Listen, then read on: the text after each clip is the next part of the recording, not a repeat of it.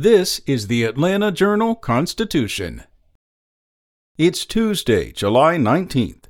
The latest count from the State Department of Public Health show the number of abortions performed in Georgia jumped by nearly 4,000 in 2021, about 12% over the previous year.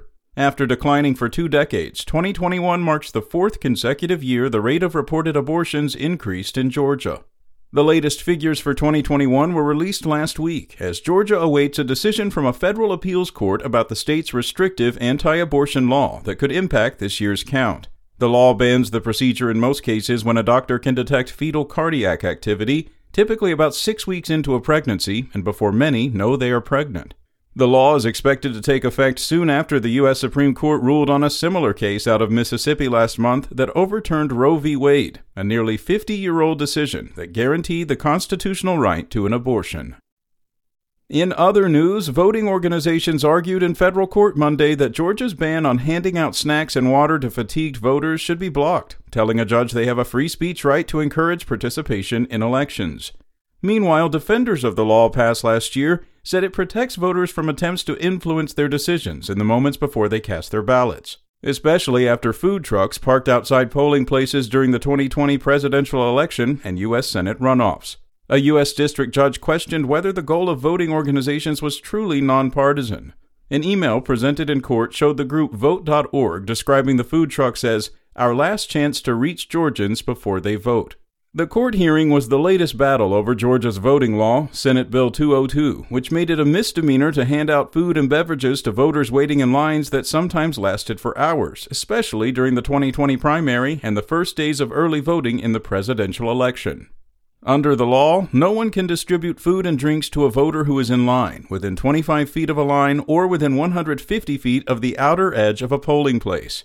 Food and water could be distributed outside those boundaries, and poll workers are allowed to set up self service water receptacles. Up next, Michael Boggs, one of the nation's leading advocates for criminal justice reform, was sworn in Monday as the state's new Chief Justice. Boggs was administered the oath in the House chambers by outgoing Chief Justice David Nahmias, who is stepping down from the Georgia Supreme Court. Boggs thanked many in the House gallery who had helped and inspired him over the years, including former Georgia Tech football coach Bill Curry. A star football player from Waycross, Boggs played defensive tackle in college until a leg injury ended his career. Boggs, a former legislator, served as a trial judge in the Waycross Judicial Circuit, where he presided over its drug court program. And a company is pitching a sprawling warehouse and industrial complex in Covington, east of Atlanta, that would nearly double the industrial space in Newton County seat and add to the region's explosive surge of distribution. The proposed 4 million square foot industrial park, bigger than two Lenox Square malls, spans nearly 500 acres. Dubbed the Covington Industrial Park, the project includes e commerce, manufacturing, and general warehouse space. All sectors have been booming for years, but particularly since the COVID 19 pandemic began. The industrial park, whose developer hasn't been publicly announced, would also be the latest gigantic investment by the industrial sector along the I 20 corridor east of Atlanta, and it would join the nearby $5 billion Rivian project in transforming the area. The planning director for Covington told the Atlanta Journal Constitution the city and surrounding area is just beginning to see the effects of the industrial investment.